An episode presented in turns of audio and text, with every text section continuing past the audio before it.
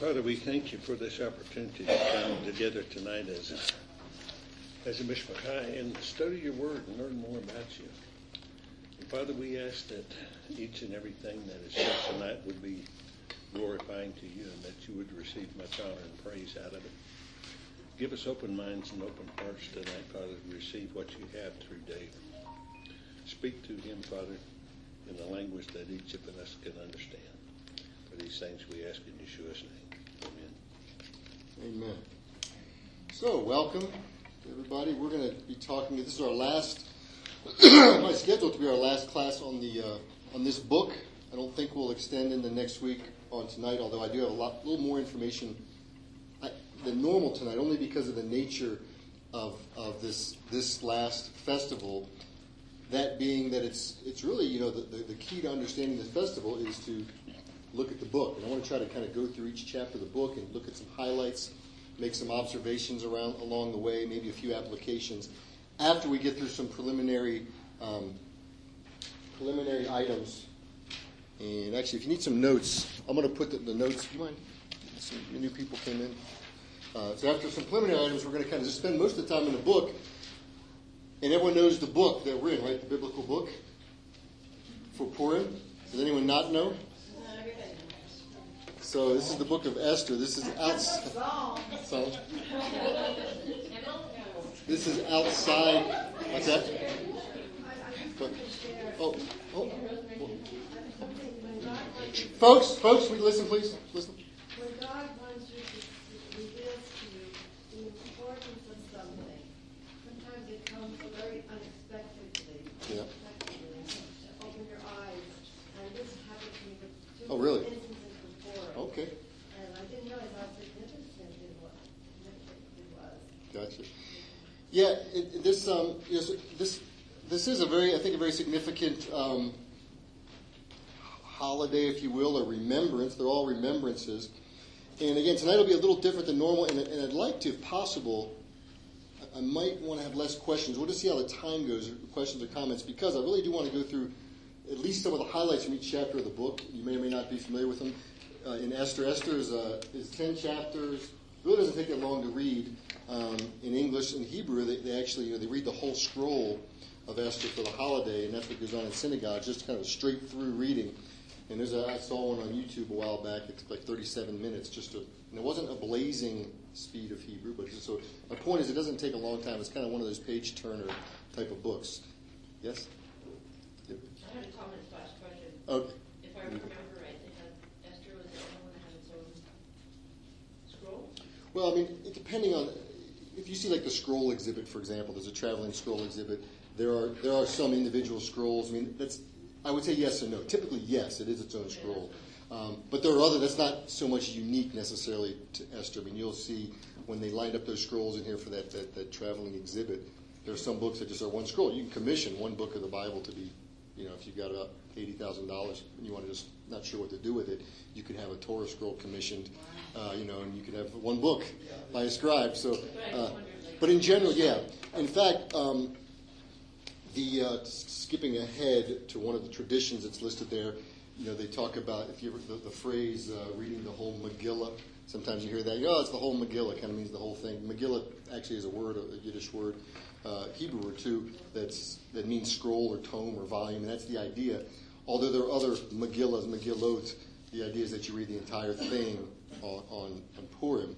Um, Major theme of Purim, again, some of this might be review if you, you, may be familiar with, but really the big theme of Purim is just what I put on your on your notes there. It's God's preservation of the Jewish people in the midst of a plot to destroy them, right? And that's a pretty common theme. We, we talk about it before. We say most of the Jewish holidays have that theme of they tried to kill us, God wouldn't let them, and now let's eat. That's one of the themes. And um, I referenced you to Esther 9:20 because actually I think it actually sort of says it right there. I'll read for you Esther 9:20. It says this is after the whole thing happened, after this plot to kill the Jews was foiled uh, by God, I believe, and we'll, we'll, talk about that a little little bit as well. Uh, it says that Mordecai, who is the hero of the story, recorded these things, all the stuff that happened, sent letters to all the Jews who were in all the provinces of King Ahasuerus, both near and far, enjoining them that they should keep the 14th day of the month of Adar, and also the 15th of the same month, year by year, as the days on which the Jews gained relief from their enemies, and as the month that had been turned for them from sorrow into gladness, and from mourning into a holiday, that they should make them days of feasting and gladness, days for sending gifts of food to one another and presents to the poor. So that's what the Jews did. So to me, that's sort of the picture of, man, they tried to kill us, they, they didn't, and so now let's eat. That's, that's really what it says there. It's definitely uh, exhibit A of the, that sort of, uh, what do you call it, that saying, I guess, if you want to call it a saying in Judaism. So that's the major theme. If we were to say, what's Purim about? That's what it's about. They were going to kill him. God didn't let him, and I want to talk a little bit about the God part of it, because that's also another big, a big part of, of Purim.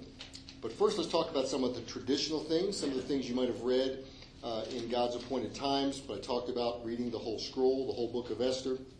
And when it's read in the synagogue, you know, you listen carefully for the word Haman and Mordechai and, and Esther. Those are the words you either boo at when they say Haman, or you spin the little noisemakers um, to drown out the memory, to drown out the name. I get it. It's kind of ironic when I think about it because the more attention is drawn to it, really, we're not forgetting it. But we are, in a sense, drowning out the names. We don't even, don't even want to hear the name. And then you cheer when the, the hero and heroine are mentioned, Mordechai and Esther. So that's kind of fun. Definitely fun for the kids to do. Um, you eat, uh, uh, and by the way, does everyone know Esther's real name?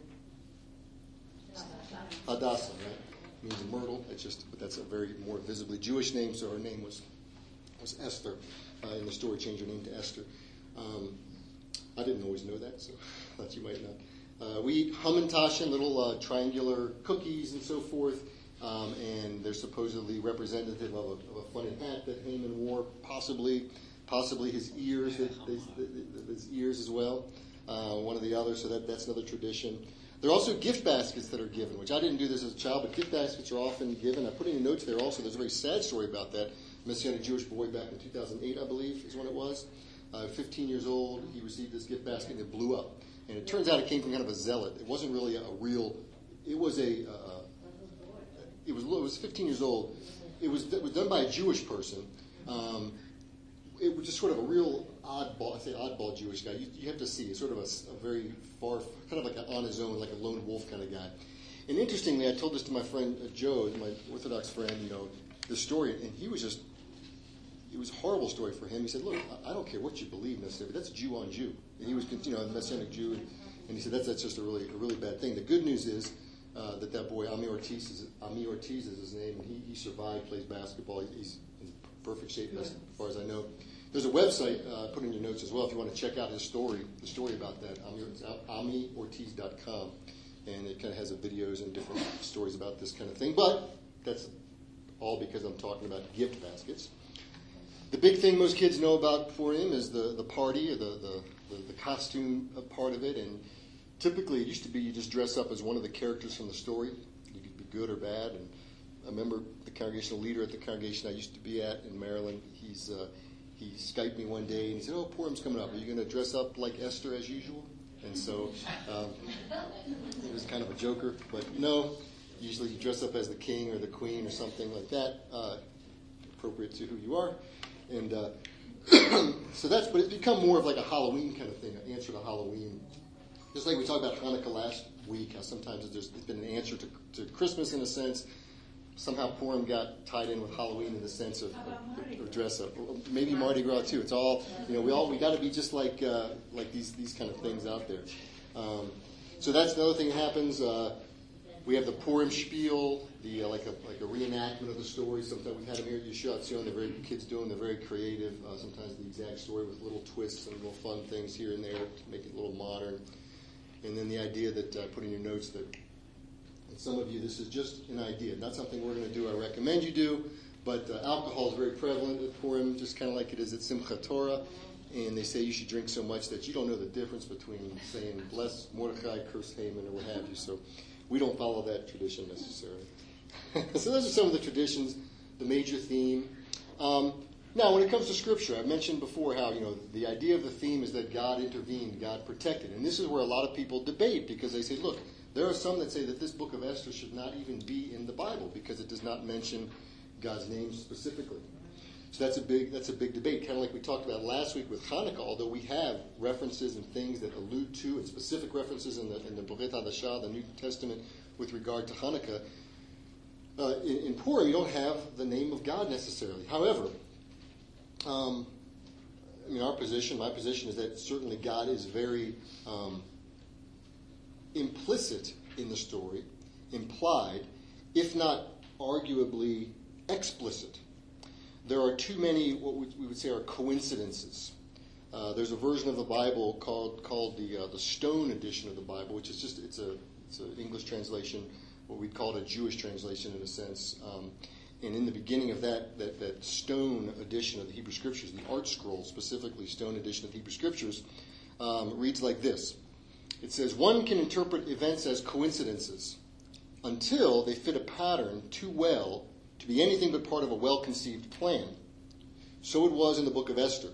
All the pieces fit, and the Jewish people suddenly realized that nothing had been left to chance, that God had been watchful all along, and that all that was wanting for their salvation was for them to recognize the source of their existence. So the book of Esther is the last one to be recorded, they say, in the, in the Hebrew, not in the way it's printed in the Bible, the last one to be recorded, they say, the oldest book. And the first that should come to mind when everything seems hopeless. So, talking about the coincidences, or and I'm going to go through some of what those coincidences were to kind of decide for yourself hey, is this coincidence or is this really God in the picture? Because at some point, you stack up too many coincidences and it seems like, okay, wait a minute. I don't think uh, it's just coincidence. And this is also another one of many stories we see in the Bible. We see it in the Joseph narrative, for example, of the very thin threads that preserve, sometimes it's the preservation of the, the line of Judah specifically the line that Yeshua comes from.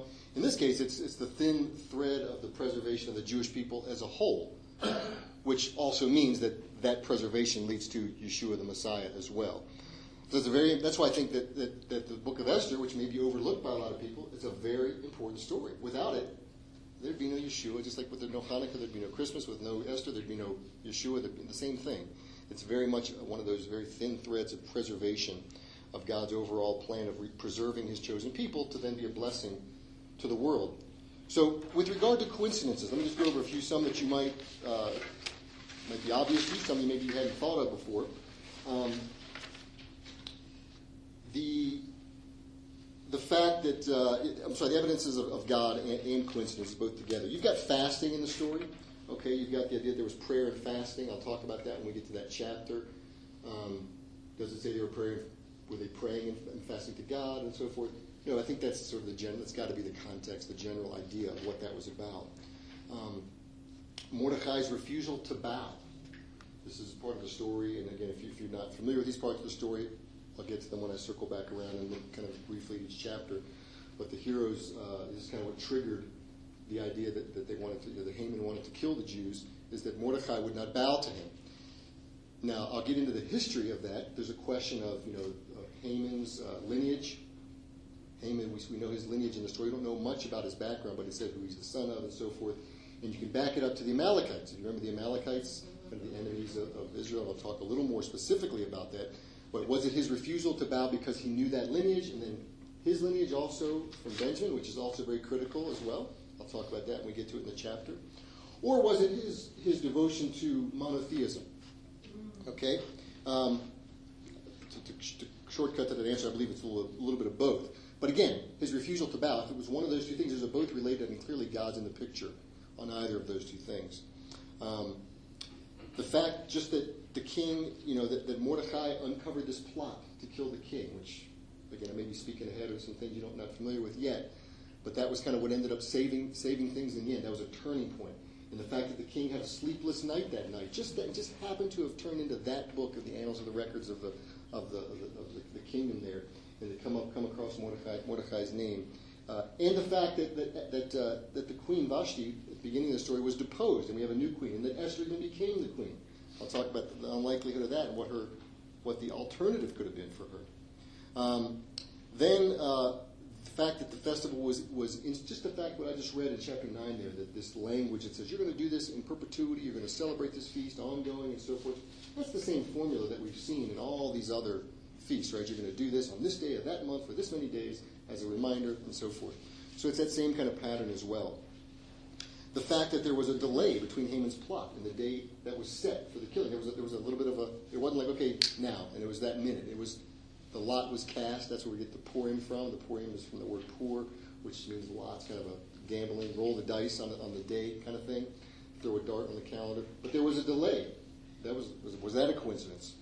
Um, the manner when Mordecai found out about it, the way in which he lamented about it, kind of seems like a sackcloth and ashes kind of thing. That's again a very typical spiritual thing.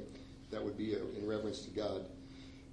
Mordecai's quote in chapter four, he says he's telling Esther this at the time when he wants her to go in and talk to the king. He says, "If you keep silence at a time such as this, that relief and deliverance will rise for the Jews from another quarter." What is that about? Haman's wife uh, when he goes and tells his wife about this whole thing and how things are looking ugly, what does his wife say? She says, If Mordecai, before whom your downfall has begun, is of the Jewish people, you will not prevail against him, but will surely fall before him. Again, does it say because of the Lord your God, because of other? Not necessarily, but again, these are all, again, mentions, parallels, coinc- or things that aren't necessarily coincidences that I think clearly point to the fact that um, God is very explicit in this story when it comes to is God there and should this be uh, something that is in the canon of Scripture. So I'll stop for just a brief moment. Any any comments or questions on that introductory? Because what I want to do is get into the, the chapter material. Yes, ma'am. Um, I wanted to ask you about um, how you were saying that um, the story leads up to the Messiah, um, and what was that type again? That the the, the, the lineage led up to. Well, what I was saying is some in that one it's more broad that this is the Jewish people in general, and if the Jewish people would have been wiped out, Jesus was a Jew. So that kind of thing. But there are other cases like in this, when, when some like line of David is preserved through through Ruth and so forth. Well, that's specifically the line of David. And what you show? Yes, Katrina. Just just the last thing you were saying about um, about Haman's wife. Yeah. That would be because like how and, like Rahab heard about. I think. I mean, that's what that's how I would take it. Yeah.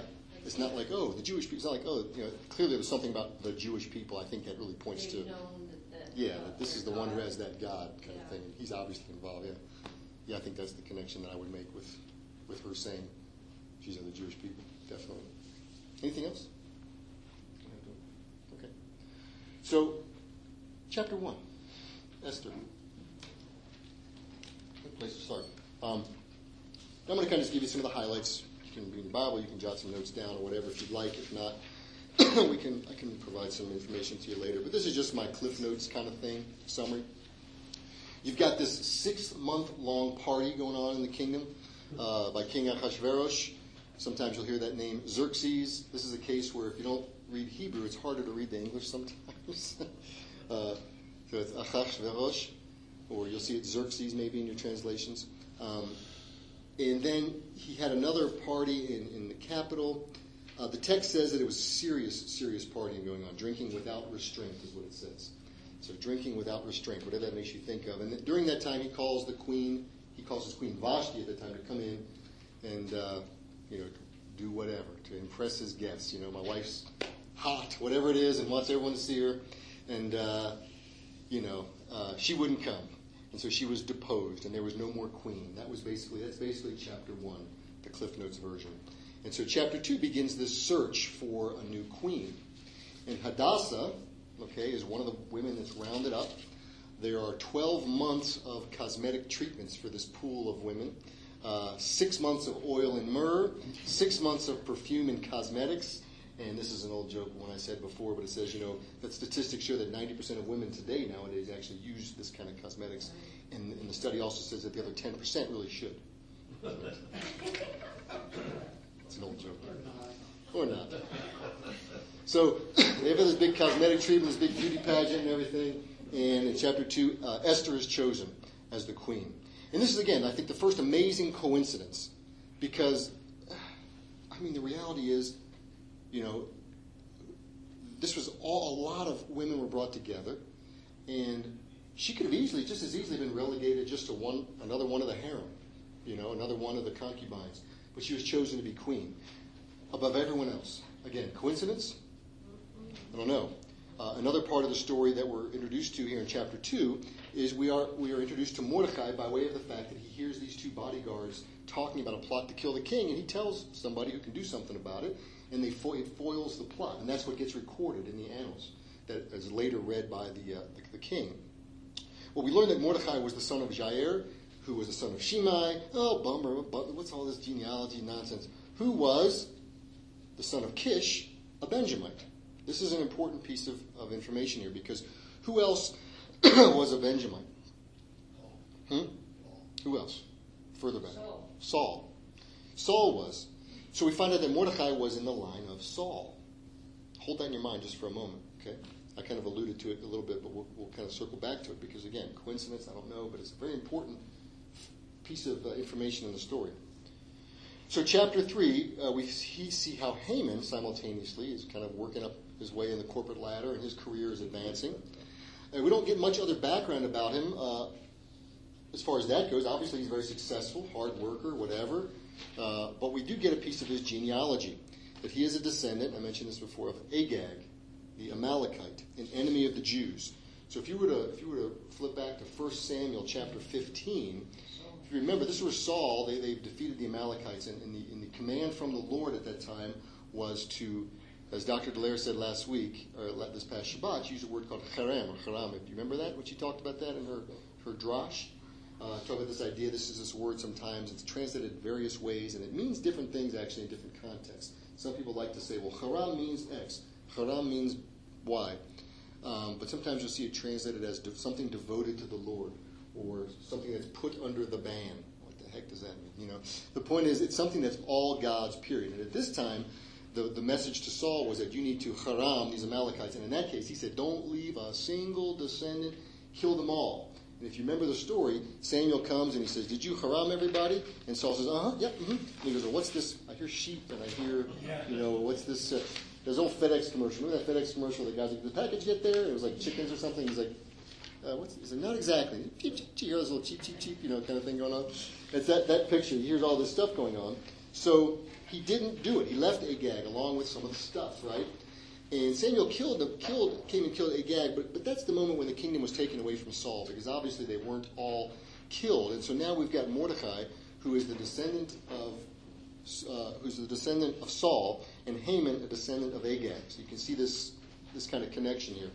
So when Haman was promoted, um, all the people were then supposed to bow down to him. That's, that's, the, that's the thing he came up with. But we see, like I mentioned a little earlier, that Mordecai didn't. And why didn't he? Well, we see in chapter 3, verses 4 and 8, it, ta- it says that basically when the edict was given, that Mordecai wouldn't do it. Again, here's another one is this God or not? He says, For he t- had told them that he was a Jew. And then Mordecai goes and complains to the king about it. And again, this is where people would, would really want, they really want to na- nail down and say, okay, did Mordecai not bow because he was, because he was, uh, he knew that he was of the line of Benjamin and knew the thing between Saul and Agag and knew that, that, you know, that was sort of a, a sore spot, or did he do it because of the monotheism? And I think the answer to that is reasonably yes. Probably both. Could be could very well be both. Both things. Um, but because of this, this is kind of where the thing the, the, the plot turns, and this is where Haman says, "Look, this is a, he has a he doesn't want to just destroy Mordecai. He wants to go above and beyond that to all the Jewish people that are living uh, in any kind of controlled area under control of, of the king." And that's when he casts the, the, the poor, the lots, casts lots, which is where we get the name of the, the festival from, which determines the date that is set for this destruction of, of everybody. So into chapter 4, we see that, uh, again, we talked about this earlier, is this is kind of a picture of a, of a, of a sackcloth and ashes. Uh, again, is this a picture of, of God being a part of the story implicitly, where Mordecai laments, he wails, and he fasts about this. I don't think it's a normal thing that just anybody in the world does from a spiritual standpoint necessarily, as much as at least at this time period. Um, and so he does all this stuff, and then he gets the message to, to Esther about what's going on, uh, who's now in the, in the, in the, in the castle, or in the, you know, with the king, and asking her to approach the king about this matter. Because up until that point, she kept her Jewish identity a secret, and now is the point where he's encouraging her. Before he was encouraging her to kind of keep things on the down low, and now he's encouraging her to, you know, to come out with everything. And Esther is not too excited about this, really. Um, You know, she's she's wondering uh, if this would just be a death sentence going into the king unannounced. And this come from, from this we get that famous line that I think you, if you're quoting things from this this chapter, I think this is what people really kind of focus in on.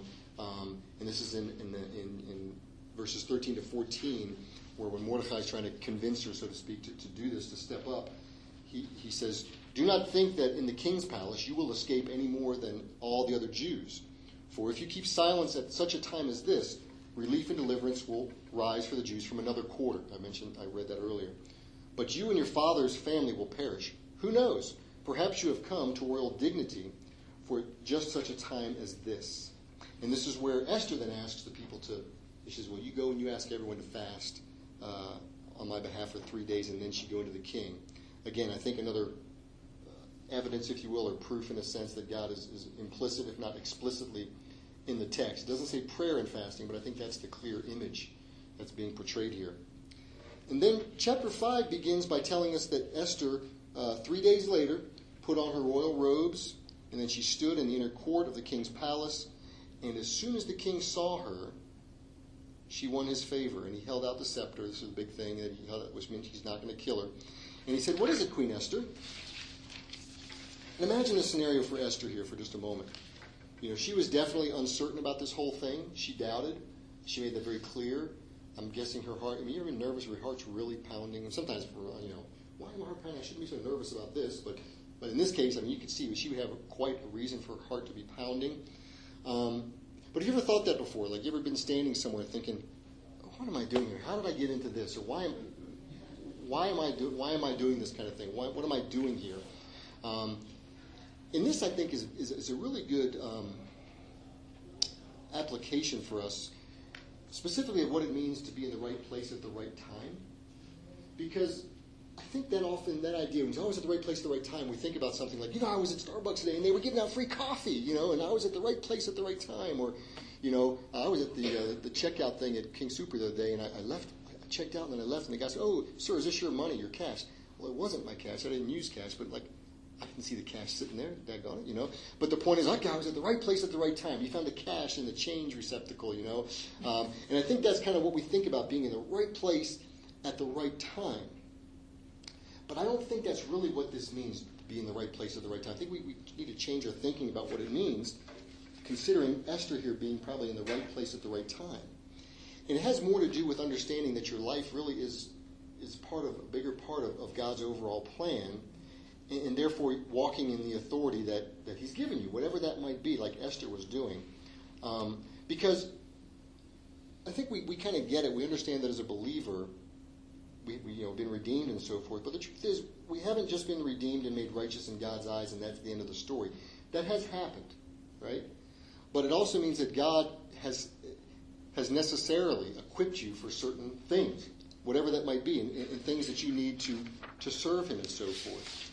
And you know, I, I, I told the story one time at service. I don't know if you remember it, but there's a there's a, um, a Bible that I have. It's a, a, called a Reader's Bible. It's got Hebrew and Greek, and it's it's, it's a I can tell you what a Reader's Bible is, but it doesn't have full translation. It has translation of some of the more uncommon words. So ideally, if you know a lot of the languages, you can read it. Every once in a while, you glance down and see the words that aren't as common, and you can read. It's called a Reader's a Reader's Bible. It's supposed to increase your ability to read in Hebrew and Greek.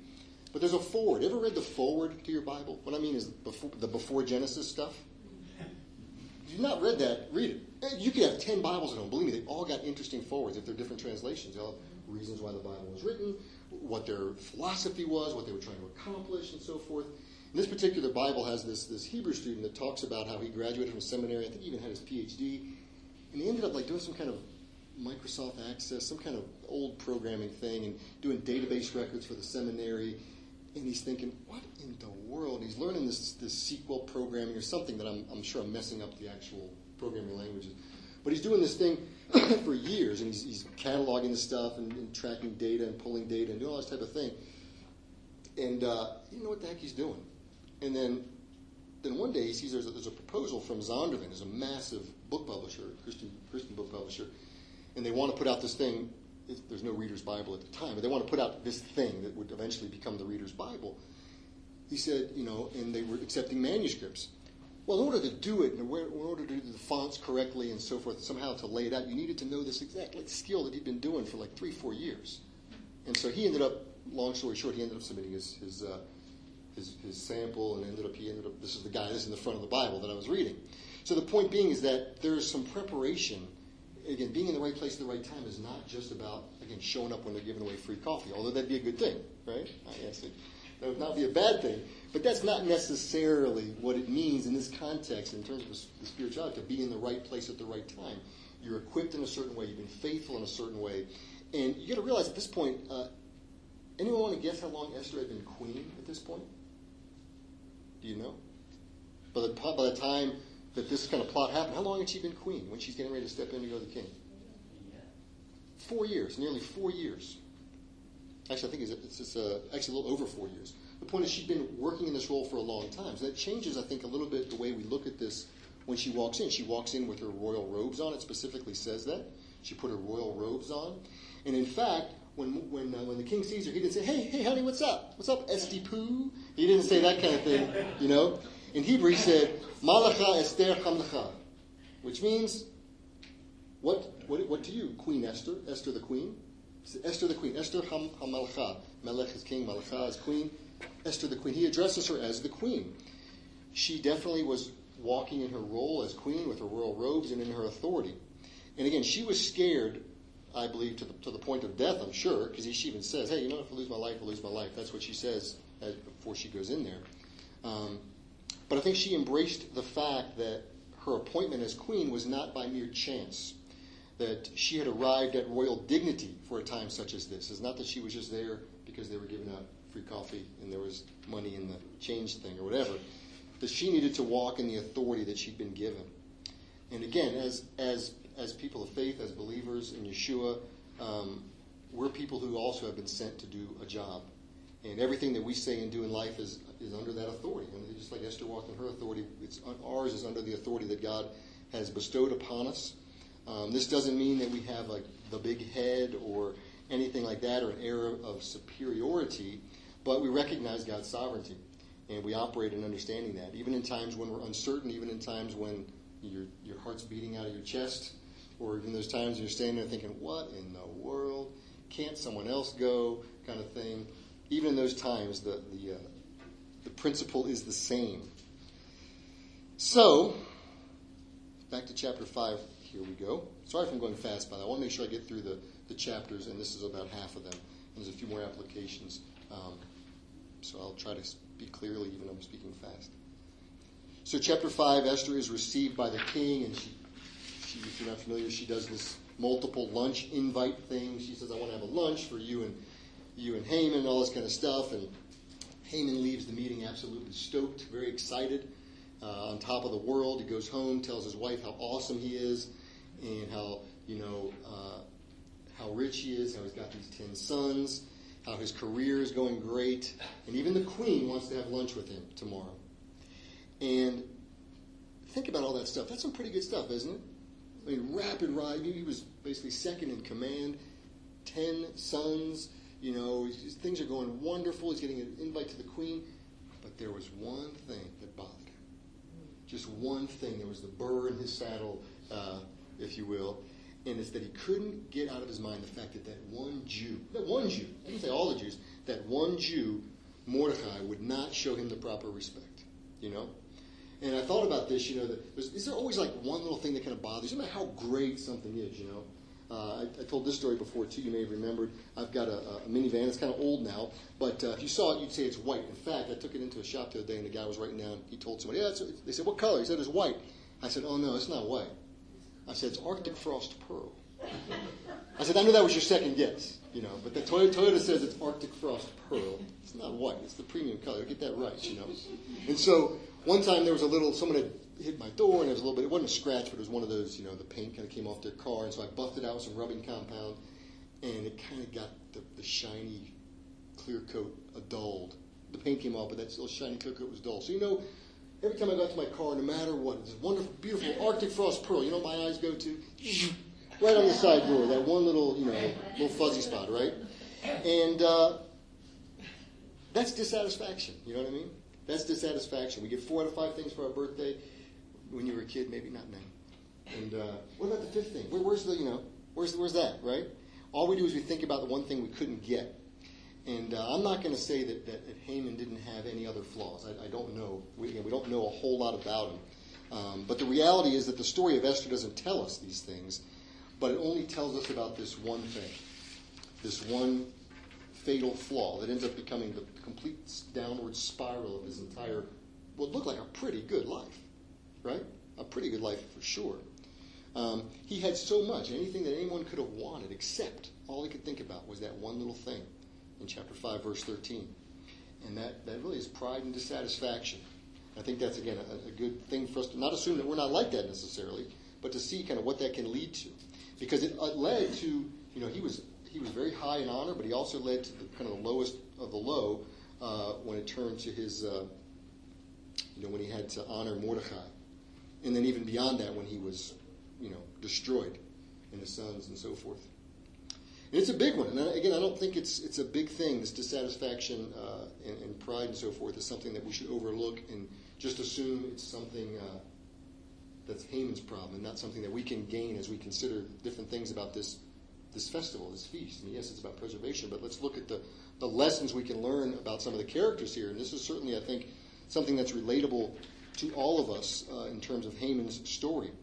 Um, Proverbs 26 24 says that the one who hates others disguises it with his lips, but he stores up deceit within him. What is it saying? You know, you may not be saying it out loud, but there's something in there that's going on, right? You may not be saying these things about about somebody. It says when he speaks, and I say he, I will say when he or she speaks graciously, do not believe him, for there are seven abominations within him. Though his hatred may be concealed by deceit, his evil will be uncovered in the assembly. The one who digs a pit will fall into it. The one who rolls a stone, it will come back on him. If you know more about the further parts of the story, that's exactly what happened to Haman. Deuteronomy 19:18 says, "The judges will thoroughly investigate the matter, and if the witness should prove to be false, and to have given false testimony against the accused, you must do to him what he had intended to do to the accused. In this way, you will purge evil from among you. Again, evidence of God that the fact that this story of Esther worked out exactly that way. I mean, almost to the, to the letter, right? So chapter 5 ends with, started with Haman, you know, with this kind of high note from Haman, and it ends with Haman's wife and his friends telling him, yeah, man, you, you get that Jew. You know, you, you're, you're justified to be dissatisfied. You know, and so they told him to build this big gallows to hang Mordecai on. So that kind of pleased Mordecai. He was very, not Mordecai, I mean, that pleased Haman. And Haman was very happy, um, having got that plan all worked out. I'm going to take care of this one little problem in my life. And then tomorrow I'm going to get, I'm going to, I'm going to get to go and talk to the king about it. And then he went off to a, a to a good night's sleep. Chapter 6, again, one of the big coincidences again. The king uh, was sleepless that night, the night before Haman was coming in. to help him sleep, he asked for the kingdom records to be read to him wherein another coincidence, the record of Mordecai foiling that plot to kill the king was read. And the king was like, Man, did, did anything ever come of this? Did, did, we ever do anything for this guy? I don't recall ever doing anything. And they said, No, no, we didn't.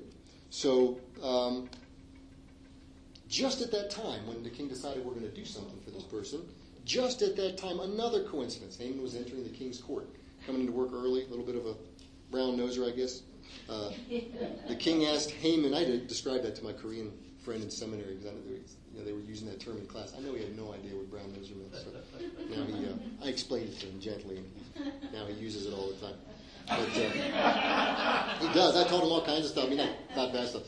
Uh, brown noser, two timer, all these kind of things. He didn't know what they were, so things that came up in, in class.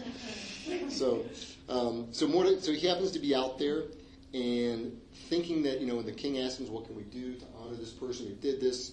Uh, Mordecai, I mean, Haman thinking that, man, this could only be me that he's talking about, lays out a whopper of a plan to, you know, to parade him around in a horse and shout these wonderful things in front of him. And this is what the king does to the one he honors. And the king says, wonderful. You know, do that to Mordecai. You know, everything you said. So Esther holds another uh, lunch for the king and for Haman. And that's where she finally reveals the plan of how, how Haman, what Haman was going to do, and how it will lead to the destruction of her and her people. And, and ultimately, that causes harm to the king. So the king really doesn't say anything. He leaves the room And again, when he, another kind of coincidence, he comes back in and he finds Haman sort of getting really close to Esther, begging her to, you know, please, this is not what I meant, all this kind of stuff. And so, even doubly, the king is enraged even more because he thinks you're hitting on my wife in addition to all this stuff. And so, that's it. That, that, that's the beginning of the end for uh, for Haman. And so, the last basically three chapters, um, you know, kind of summarize here. You see that Haman's that dissatisfaction, that one kind of critical flaw of his, had some lasting impact just because of the way the, the laws in, in Persia uh, worked there. Because his edict, this is something the king had rubber stamped in a sense, to kill all the Jews on Adar 13, that still was in effect, and the king couldn't revoke the, the law. But he, what they had to do is he could put another law in place that kind of helped help them, and so he put the law in place that the Jews could uh, thoroughly defend themselves by whatever means possible uh, if someone were to, to take action against them. So they could be proactive. And so that's kind of what, what helped them. They triumphed, and Mordecai was Mordecai was actually promoted in the kingdom, and Haman and his whole household were killed and uh, instituted. It's funny I put the feast of Passover, but that wasn't the feast of Passover. Feast of Purim. It's another P. Spelled a little differently. Change that in my notes. Um, coincidentally, also in chapter nine, we see some interesting things, I think, additional evidence. I may have, did I talk about this one or not? Yeah, no, this is an interesting piece of evidence, I think, also for God that we see in chapter uh, 9, where it says uh, that the people didn't touch the plunder. You'll see that in, in verse, uh, verse 3, 15, and 16. I think this is mentioned over and over again. That they didn't touch the plunder. They didn't touch the plunder.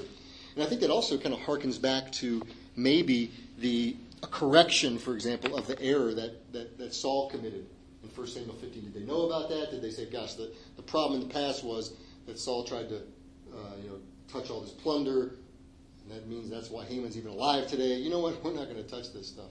Uh, I don't know, but it, it, does seem reasonable that possibly they. Uh, that, I mean, that's in there. It's in the word that they. It says it three times that they. You know, they didn't touch the plunder. They didn't touch the plunder. They didn't touch the plunder, and that was the real, real problem in in 1 Samuel 15.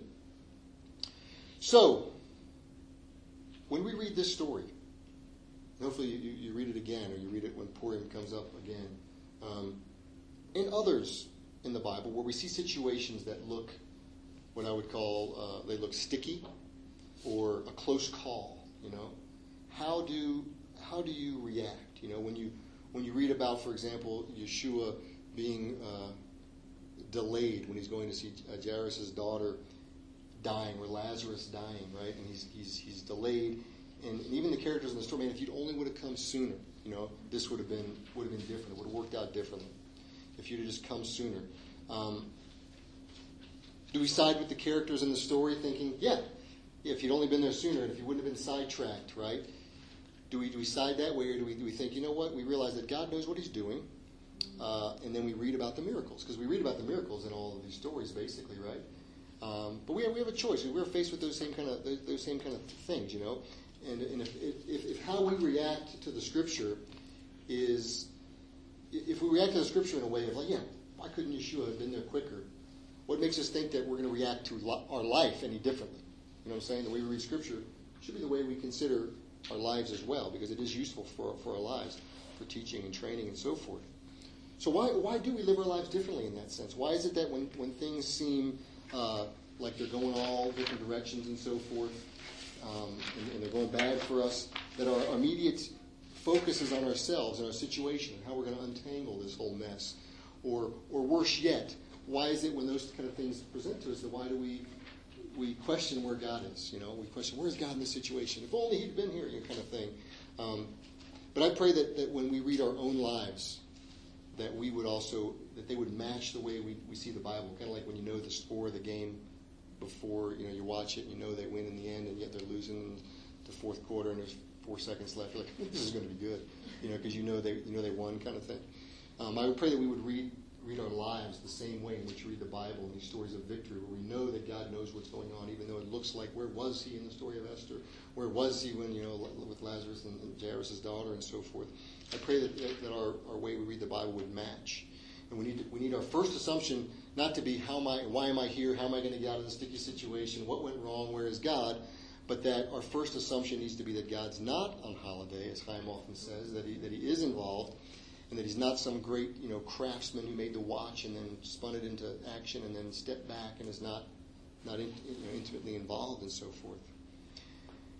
And it's also interesting to think about in the book of Esther this whole situation, this whole situation of being in exile. Um, while it was told by the Lord that this would happen, it wasn't necessarily these people's faults. You know, this gets into an area that is very uncomfortable for some of us sometimes. This idea that you know there's possibly some repercussions that I'm suffering because of someone before me. Because we can go on the side of all the way over here, which says there are generational curses, and this is you're living this way because of something your ancestors did.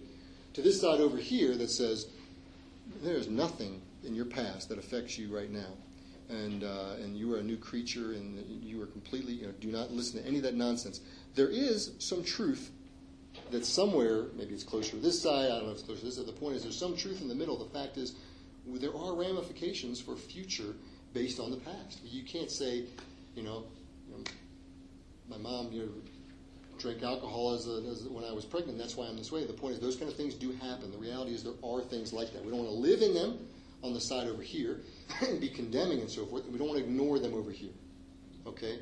So when we look at Esther, the fact is they were living, they were in that situation, in, that, in, in exile, so to speak, under a Persian king, uh, not because of, of, of their own personal screw ups. And again, we can find ourselves in the very same situation, lamenting all the things that happened to you and your upbringing and all this kind of stuff. Um, but you do have a choice to make in those situations. You can try to unravel all the pieces. You can try to rely on the fact that it's not my fault at all. Um, you can try to decide if God's ticked off with you. Do all kinds of things. Or you can simply trust God. And I want to encourage you to, to take the time to consider uh, areas of your life where maybe that's been the case. Maybe you areas which you've been assuming that God's absent, where He's upset, um, or areas where He's not active and uh, hasn't taken any any control. And I would encourage you to, to ask Him to show you areas where that might be. areas that maybe, you know, where, where, you think he's not firmly kind of driving the car, if you will, enabling you to walk in that authority, enabling you to be in the right place at the right time. And so, those, again, in addition to the the story of God's strong preservation in His hand, I think hopefully you've heard some other things about this story of of, uh, of Esther, which is again I equate the two basically, Purim and the story of Esther. They're the same, one and the same. Um, hopefully there's been some things in there that you hadn't thought of before that are more applicable than just the fact that you know what God's in control. God God has everything in control. Yes, but there are some there are some things to learn. Some some things from the negative parts of the story, as well as from the positive parts of the story. And then uh, so I might give some more some more thought to the some of these traditions that, that we talked about. But uh, anyways, any questions or comments? We got a few, we have a few minutes left actually. I was afraid I'd run out of time, so I went a little quick. But any questions or comments about, about any of this? Wow. Really? Good job. Katrina, I'm sorry. I don't know, I mean, to me, it, it speaks a lot about authority. About what? Authority. Authority? Yeah. All the way through it. You know, like, even when Mordecai sees that the king's gonna be killed, he knows that God's placed him there. Hmm, That's a good I- point. Did y'all hear that? Okay, sorry. Yeah, it's a good point. You know, and then here's Esther, who's listening to him under his authority. Hmm. And, You know what I mean? So Yeah. to me, it's just like authority speaks Hmm. really a lot through there. And then maybe this isn't that, but the first thing with her coming to the king just reminds me of how we could come to the Lord. Hmm. So, like we're able to come, Right, like He's made a way for us. right. Necessarily. You can dress up in your royal robes and know you, you, you are authorized to come and speak. And Yeah. yeah, did you? Did someone else? Oh, yes. Did you? How did you know that um, Esther was queen for four years? I have to look back. I think there's some time time indicators in there. Uh, I can try to find them again, but I think if you read the story, I think I think there are some actual year indicators and the such and such year of the king and so forth. So, sorry, I didn't have that writ- written out. Yeah, I know. I don't want to tell you. I want you to read it. I forgot the actual. There's, that's the thing when you read in the Bible. There's, there are sometimes there are, there are things we often do gloss over. Time markers are huge because they're not there just to for no reason.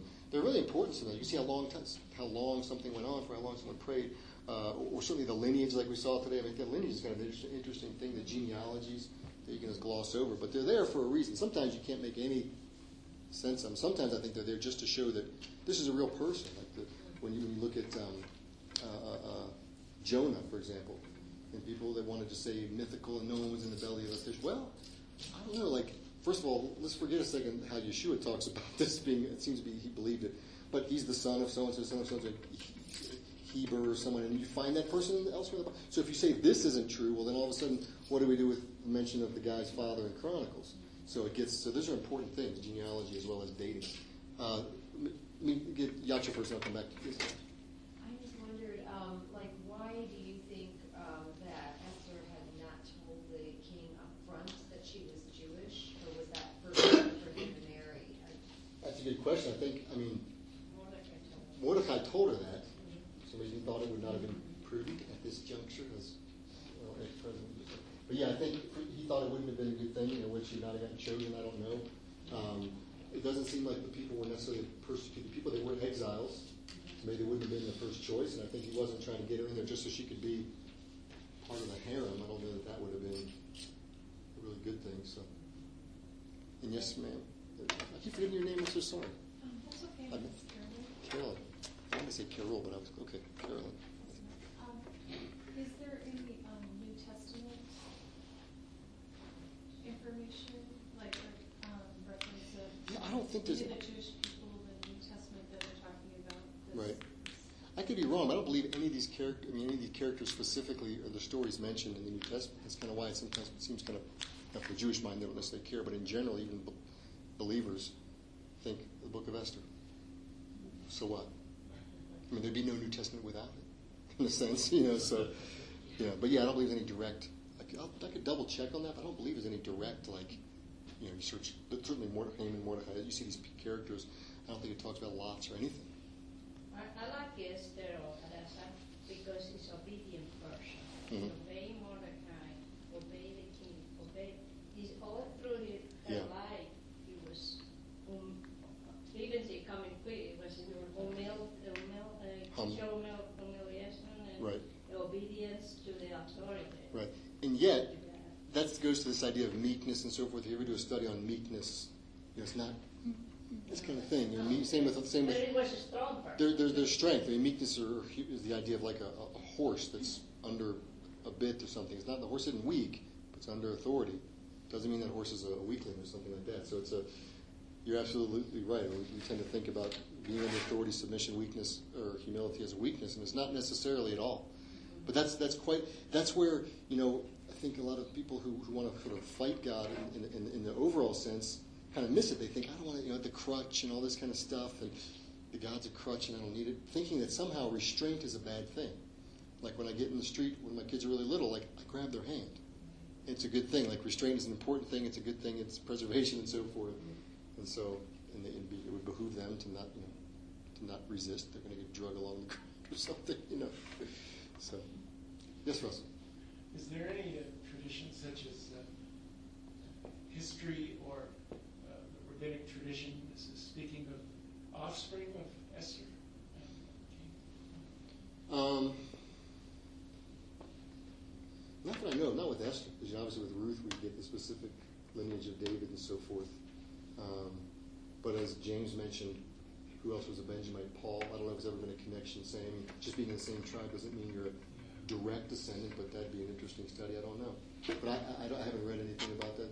It could very well be. Believe me, the rabbis don't leave many uh, strings untied. So there probably is some type of drash or something in, in the Talmud or Mishnah about that. Let's take let's take one more because we have a few minutes. Yes, Mary. I was thinking, um, the idea of, towards the end, it talks about, doesn't say too much about the Jewish people that, uh, even in the decree, they still were able to arm themselves and fight. Yeah. So this is another one of God's way of showing that God will be with you even through battle. Mhm. This is one of the battles of the Jews. Right. They don't, don't- they don't bring it up as specific. No. And yet it's important because that's why I think the Jewish people honor it, besides Esther and her commitment, Yeah. is that God is with you through the battle. Right, and you're right, we don't, we don't read about it. Whereas on the one hand, we, we read about yes, the king said he, they made this decree that they can arm them, they can defend themselves in whatever way is necessary.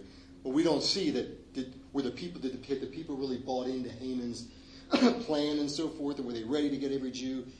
You don't see that. My guess is no. My guess is they see what happened to Haman. My guess is if you heard a rule that came out and said, you know, like if we were going to go out and kill the Jews, and there was some rule by the, the governing authorities in this country that said, uh, Jews, you can take a gun, you can take a bazooka, you can take a knife, you can hire bodyguard. You probably would say, okay, I probably shouldn't mess with. Them. I mean, it was pretty much implied. So, but you don't read about it. But we can use our imagination to see how the people reacted, probably to that. They were afraid. But was there ever any, there was never any kind of numbers as to how many Jews were? How many there were versus right versus yeah i don't think it not in the book of esther. I'm sure historically there's probably history that does talk about you know were they a minority how much of a minority were there where were they you know concentrated that kind of stuff. Yeah. And how serious was it? Was it just mordecai that was freaking out all the people and what have you? What, like i said we'll take one more judy go see we do it says at the end of the book that the Jews killed seventy-five thousand men. that's true it does. Now you're right. I do remember that now. You're That's a absolutely right. yeah. So obviously there was. means there were a lot of people still in Persia that wanted to Mhm. attack the Jews. Right in, in, in Yeah. that's a. Yeah, that's a tremendous amount. That's right. Thanks for bringing that up. I did, for, I did forget that. You're right. I did. So, James, you mind closing us in prayer? No. Oh, thank you. Lord, we thank you